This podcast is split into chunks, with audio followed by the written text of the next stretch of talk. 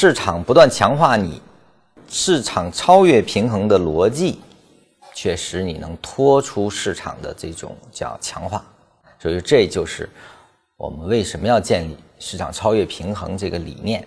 绝大多数人如果没有这个理念的情况下，那么他是被市场所训练，建立了市场超越平衡这个逻辑，你却可以使我们跳出市场看市场，能让我们变得更加客观和理性。也就是说，市场的训练对我已经不起作用了，而我关注的是市场的节奏什么时候被打破。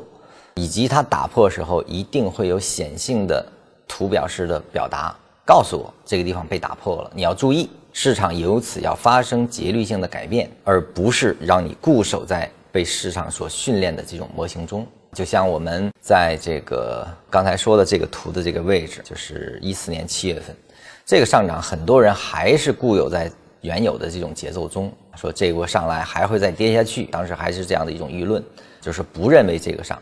但是如果你有市场超越平衡的逻辑，你在这个瞬间你就知道市场的节奏被改变了。那么在一周牛市中也是同样如此。当它的承接变化，就是它的这种回调被完全打破的时候，你也一样会有这样的想法。就像这个地方，虽然下来之后啊，很多的人还是认为这个地方还会奔五千点会怎么样，因为单边走势很强，被强部驯化，就强烈的训练过的人，那么他是不接受市场由此而改变的。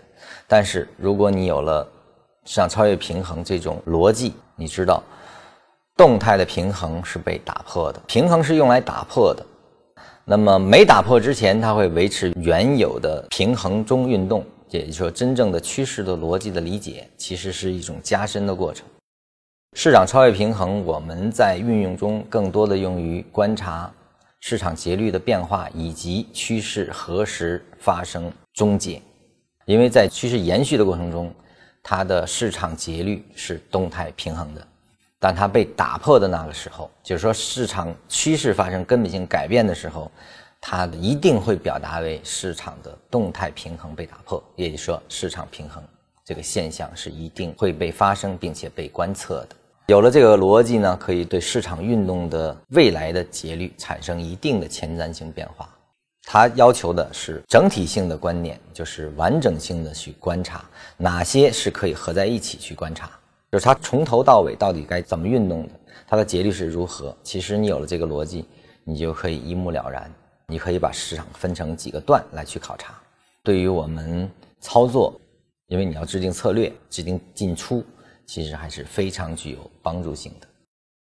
市场平衡，因为它并不复杂，它只是思维的一个视角。所以它需要你去不断的去通过图表去强化这种逻辑，去找到它的一种运用的范围。它不是一个固化的东西，因为它是思维，它只是一个视角。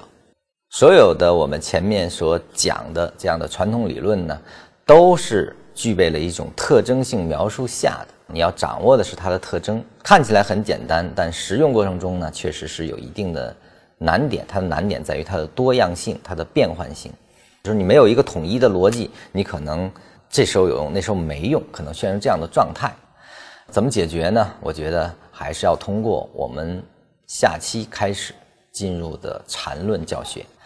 下一期缠论到底跟传统理论有没有相通之处？也就是说，缠论既然是那么有效的，为什么我还要学传统理论？传统理论和缠论到底什么关系？那我们下一节课。在缠论序言里给大家进行一个归纳和总结，那我们下期见，谢谢大家。